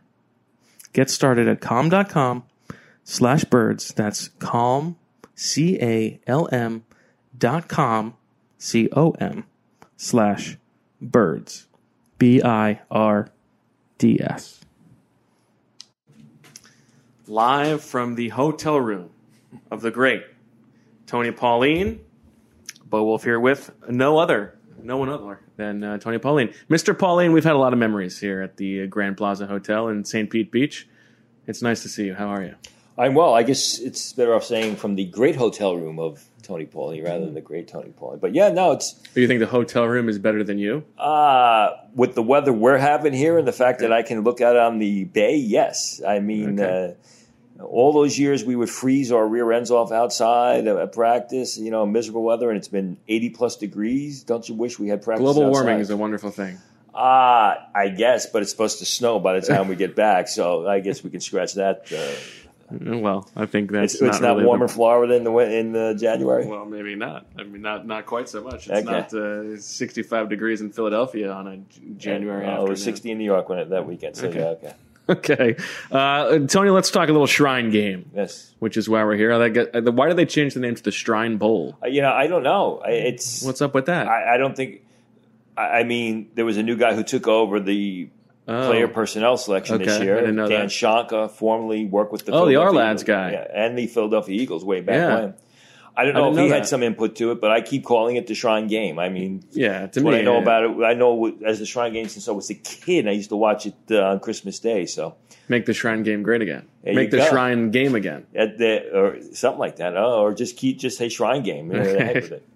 But Shrine Bowl allows me to do a bird pun, so I can do Shrine Bee Owl. There you go. Okay.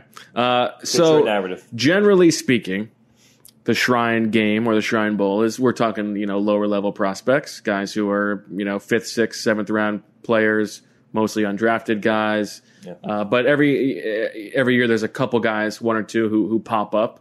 Who is your sense that uh, who are the players who who you have a sense could go third, fourth round from from the players here? You, you know, like you said, every once in a while uh, or every year, you may have a player or two from this game that slides into the second day of the draft. And I got to be honest with you, it's really been slim pickings this year. I think there's I think there's maybe something to the Senior Bowl has gotten better at uh, getting all of the better. It seems like maybe with the change from not to throw you know the, the Phil Savage under the bus, but it seems like maybe they have done a little bit better job of uh, not letting guys fall through the cracks. Is that fair to say? The last I- couple well, I- years, I think what happens is this. I think over the course of the past, you know, over the past 20 years, but really the past five years, you've seen such an influx of underclassmen yeah, that's true. enter the draft. And what that does is it waters down the senior class. So, I mean, just look at That's the first round. Look, look at the first round. Look at the first 60 picks. How many underclassmen? and that also means that the like the best of the Senior Bowl seniors are probably going to go to the Senior Bowl. Right, Right. because because it's, Because the they senior have to- class is always watered down, Right. and the more watered down the senior class is, because so many guys who would have been seniors are now Mm-hmm. playing in the NFL.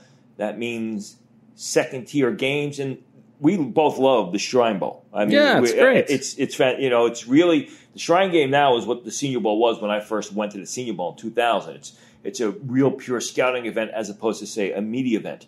Uh, but I think the watering down, what happens is is you get you know less and less talent there, and there were some guys who probably should have been uh, Ben DiNucci of uh, James Madison, the quarterback. I think he should be here. Okay. There were some players that really should be here um, uh, that were not invited. And, and truth be told, there were some players that I know of. The the Stanley kid, the quarterback from Iowa.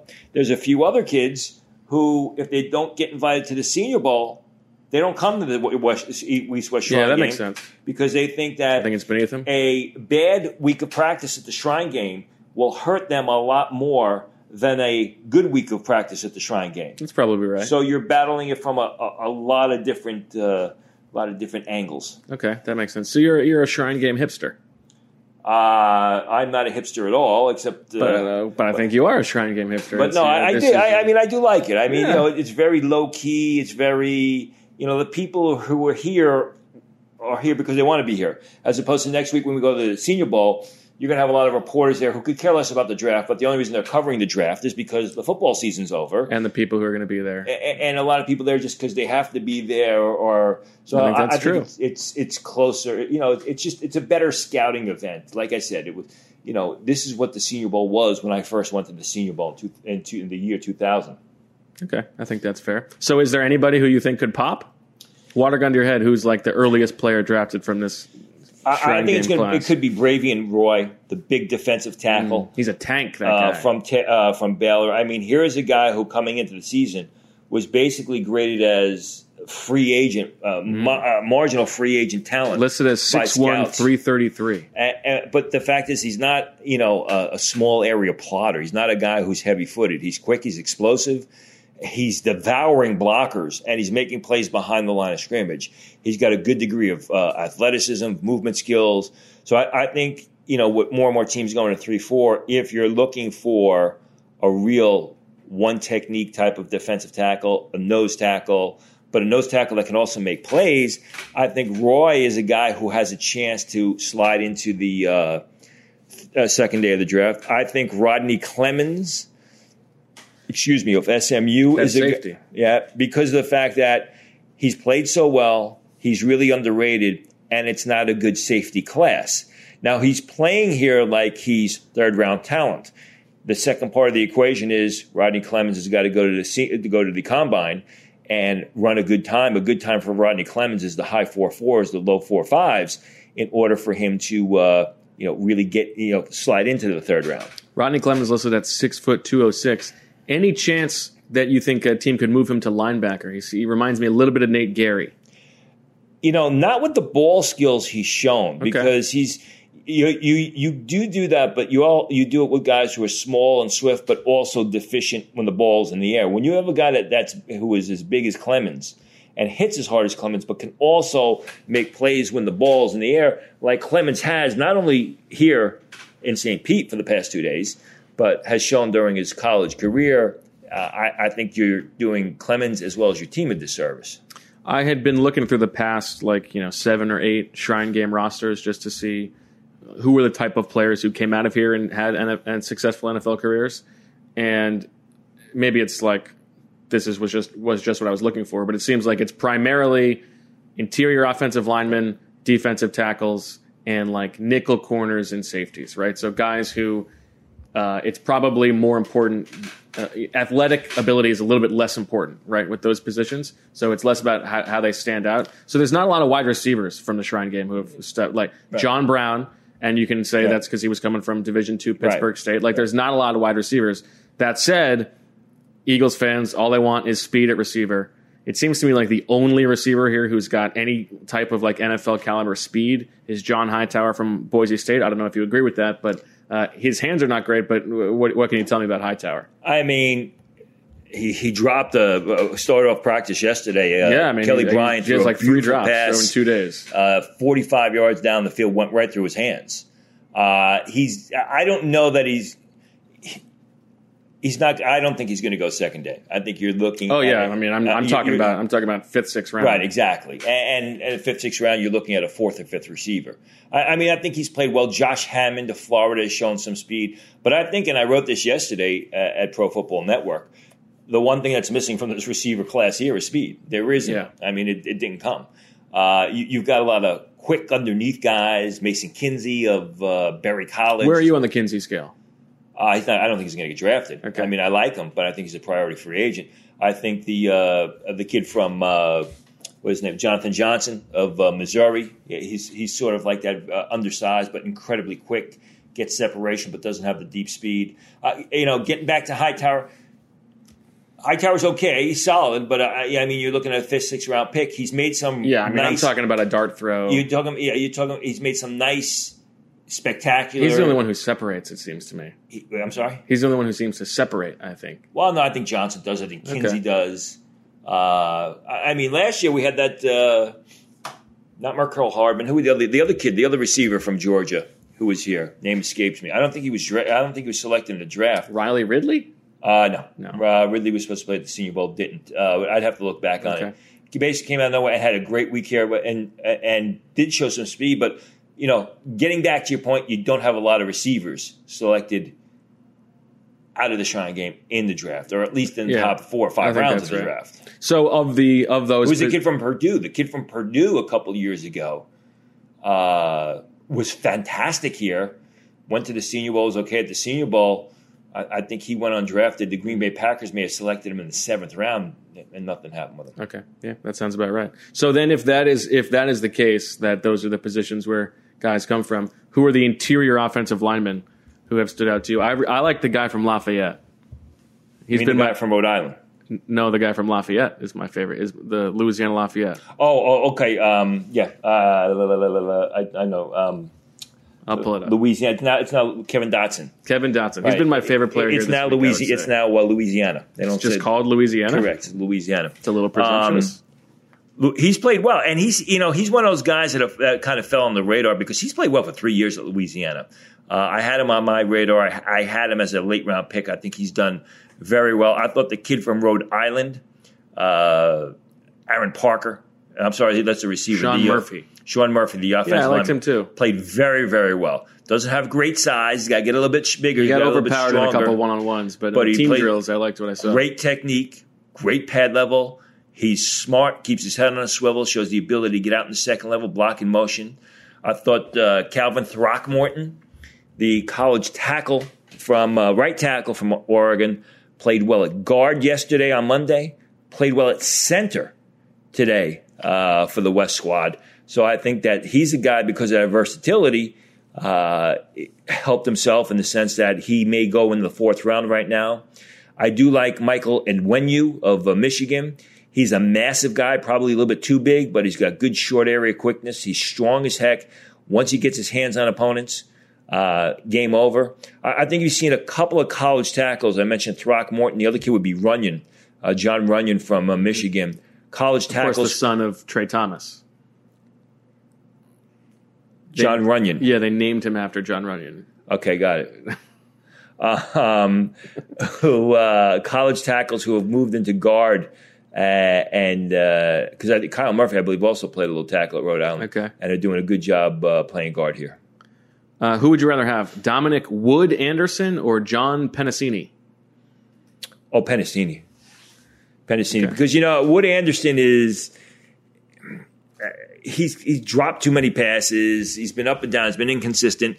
Penisini is not as good an athlete, but you know what you get with Penisini. Uh, the guy plays with nonstop motor. He Plays with great fundamentals. Not a great athlete, but a real good hard nosed football player. I think Penisini is a guy who could be a sixth defensive lineman, seventh defensive lineman on a roster, specific, primarily a, a- an interior defensive tackle on a four three. Where I think Wood Anderson is practice squad material. You think Penisini sounds like, um, Pasta, yeah, it sounds like a certain shaped pasta. right? Yeah, that's what I think. Penisini vodka, alla vodka, please. Yeah, that's not bad. Uh, Well, okay. my name is Tony Pauline, so All Okay, I like that. Uh, what else? What else you got going on? You got any Eagles Nuggets? You're a man who keeps your ear to the grindstone. No, nothing. I mean, it's it's been quiet. Uh, they went a little bit deeper this year in the playoffs, right? Than they went last year. So uh, No, I think reverse. They went deeper last year than they did this year. They lost in the first round. I thought that. Um, how'd they do last year? They lost in the second round. Okay, my bad. That's okay. Um, I, no, I really haven't heard anything yet as far as the Eagles are concerned. I'm sure uh, by next week we'll have a few nuggets. okay. Don't know if I'm sharing with you, but I'm sure I'll. Who are the uh, Who are the best players at the Senior Bowl for next week? Well, I mean, everyone's going to be looking at the quarterbacks. Yeah. I don't know if the quarterbacks are the best, but that quarterbacks are going to be the story. Justin Herbert, Jordan Love, Steven Montez. I, I mean, uh, the fact that Joe Burrow's not going to be there, uh, you know, isn't that big of a deal specific because of the way Joe Burrow has played. But I, I think the quarterbacks, as they usually are, are going to be the big story next week uh, to keep an eye on. Who's the best non-quarterback at the Senior Bowl in your opinion? Best non-quarterback at the Senior Bowl. To be honest with you, I haven't really If looked. you're at in the- Shrine Game mode. It's okay. You don't. Yeah, I haven't really looked at it. the uh, the rosters all that much, so I'm going to you just keep asking questions, and I'll, I'll pull up the. Uh, What's your favorite Bo Wulf memory? my favorite? What Bo Wulf memory or story? my favorite Bo Wulf memory or story is when I recited one of the most famous lines from one of the most famous movies of all time. The song remains the same when Robert Plant says, "Does anybody remember laughter?" And Bo Wulf had no idea what I was talking about. And even even Chris McPherson of the uh, Philadelphia Eagles knew what I was No, talking he didn't. He absolutely He didn't. absolutely did not. And you're misrelaying the story. I just like to hear you say it. You do a good job with the microphone when you do. Um, oh, I. I, here, let's let's go. A couple of guys here that I'm looking forward to. Michael Ojemudia of uh, Iowa, the cornerback. I don't think he's the best non uh, quarterback. quarterback there, but the, uh, he's a guy who I'm, I'm going to be looking forward to seeing. Kristian Fulton is another Oh, guy. is he going to be there? Uh, he's not, he's listed on the roster. Okay. Uh, we're, we're He's a getting player who Eagles fans are interested in. yeah, and you know, there's a, a bunch of LSU guys coming in to practice tomorrow, as well as Clemson Oh, guys. really? Uh, um, as we go down the roster here for And the Diondre Overton from Clemson, whose catch radius is called the Overton window. Diondre Overton, if you go back and watch the 2017 film, he looked like a guy who was going to be a real good prospect. I had him graded as a fourth rounder at one point in time. Hmm. Struggled with injuries last year, and then they just had so much talent at the receiver position, there was no place for him on the field. so Overton's one of those guys that I think could potentially, he's not going to get drafted, but he's one of those guys that signs as a free agent that pops up out of nowhere. And people say, hey, you know, what happened with this guy? Well, what happened with this guy is people just didn't go back and watch the 2017 film on Overton. Raekwon Davis, another guy who's going to Okay. play, be playing a Senior Bowl, looking forward. Josh Uche, who I got to interview over the summer, the pass rusher from Michigan, really good guy, uh, well spoken. Looking forward to seeing him uh, Good next guy, week. just because he interviewed. He, he Uh, no, I came across well during the interview. with you. Came across well. Uh, Evan Weaver, the inside linebacker from Cal, monster run defender. Going to have to watch him during those one-on-one drills, especially uh, in coverage to see how he does. A lot of people love Nick Harris. I'm not as high in Nick Harris as most others, but still, it's going to be interesting to watch. Ben Bartch, obviously the offensive lineman from uh, Division Three, St. John's. Uh, Division three offensive linemen have a long history at the Senior Bowl. This is going to be an interesting one. Um, man, they did not invite my. Uh, they didn't invite the other Temple linebacker. That's disappointing, huh? Or he's not on here at least. Maybe he's injured. Got to give him a call. Antonio Gandy, Ga- uh, Gandy Golden, uh, the receiver from Liberty, is another guy to uh, to keep an eye on. Has had had eye popping numbers. Too religious for me. Um, Gandy Golden. I don't, know. I don't like a Liberty guy. Uh, okay. Uh, um, He's off my regardless, regardless, he had eye popping numbers.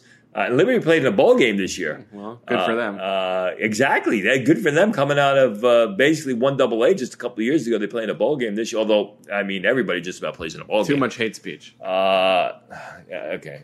Uh, are we talking football or politics? I mean, I don't care. But Whichever one I want There to. you go. Um, but I'll be looking forward to seeing him. And if I speak with him, I'll make sure I point you out Please to do. him. And uh, Please do. So I mean, th- this interview's going downhill quickly, but That's how most interviews go. But you're a big Disney guy. Who's who would be the best? oh, we went through this last uh, year. did we? Well, yes. What but did we do? Yes, The best quarterback. Uh, Which Disney character would be the best quarterback? something like that. Uh, okay. Well, we'll save it for next time. Oh yeah, okay. Peck Nest Migrate, Mickey Mouse, Goofy, and Pluto. Say that again. It's like uh, one you get for the rest of your life, one you only get to see once ever again, and then the other one is killed. One I get to see for the rest of my life. One one I get to see once. Yeah. And the other one's killed. And what? Who are the three? Goofy, Pluto, and Mickey. Uh, uh, Pluto's boring. So. yeah, okay. Pluto wasn't a good choice. Uh, I, I I think Goofy's a blast, so I like to see him. Okay. Yeah, a lot. And then just uh, you- you'll peck uh, Mickey. Uh, I guess. Okay, all right, that's good. Well, hopefully we can uh, we can talk again next week, Mr. Pauline. I look forward to it. So do I. Uh, well, uh, where can our listeners follow you? Read your stuff.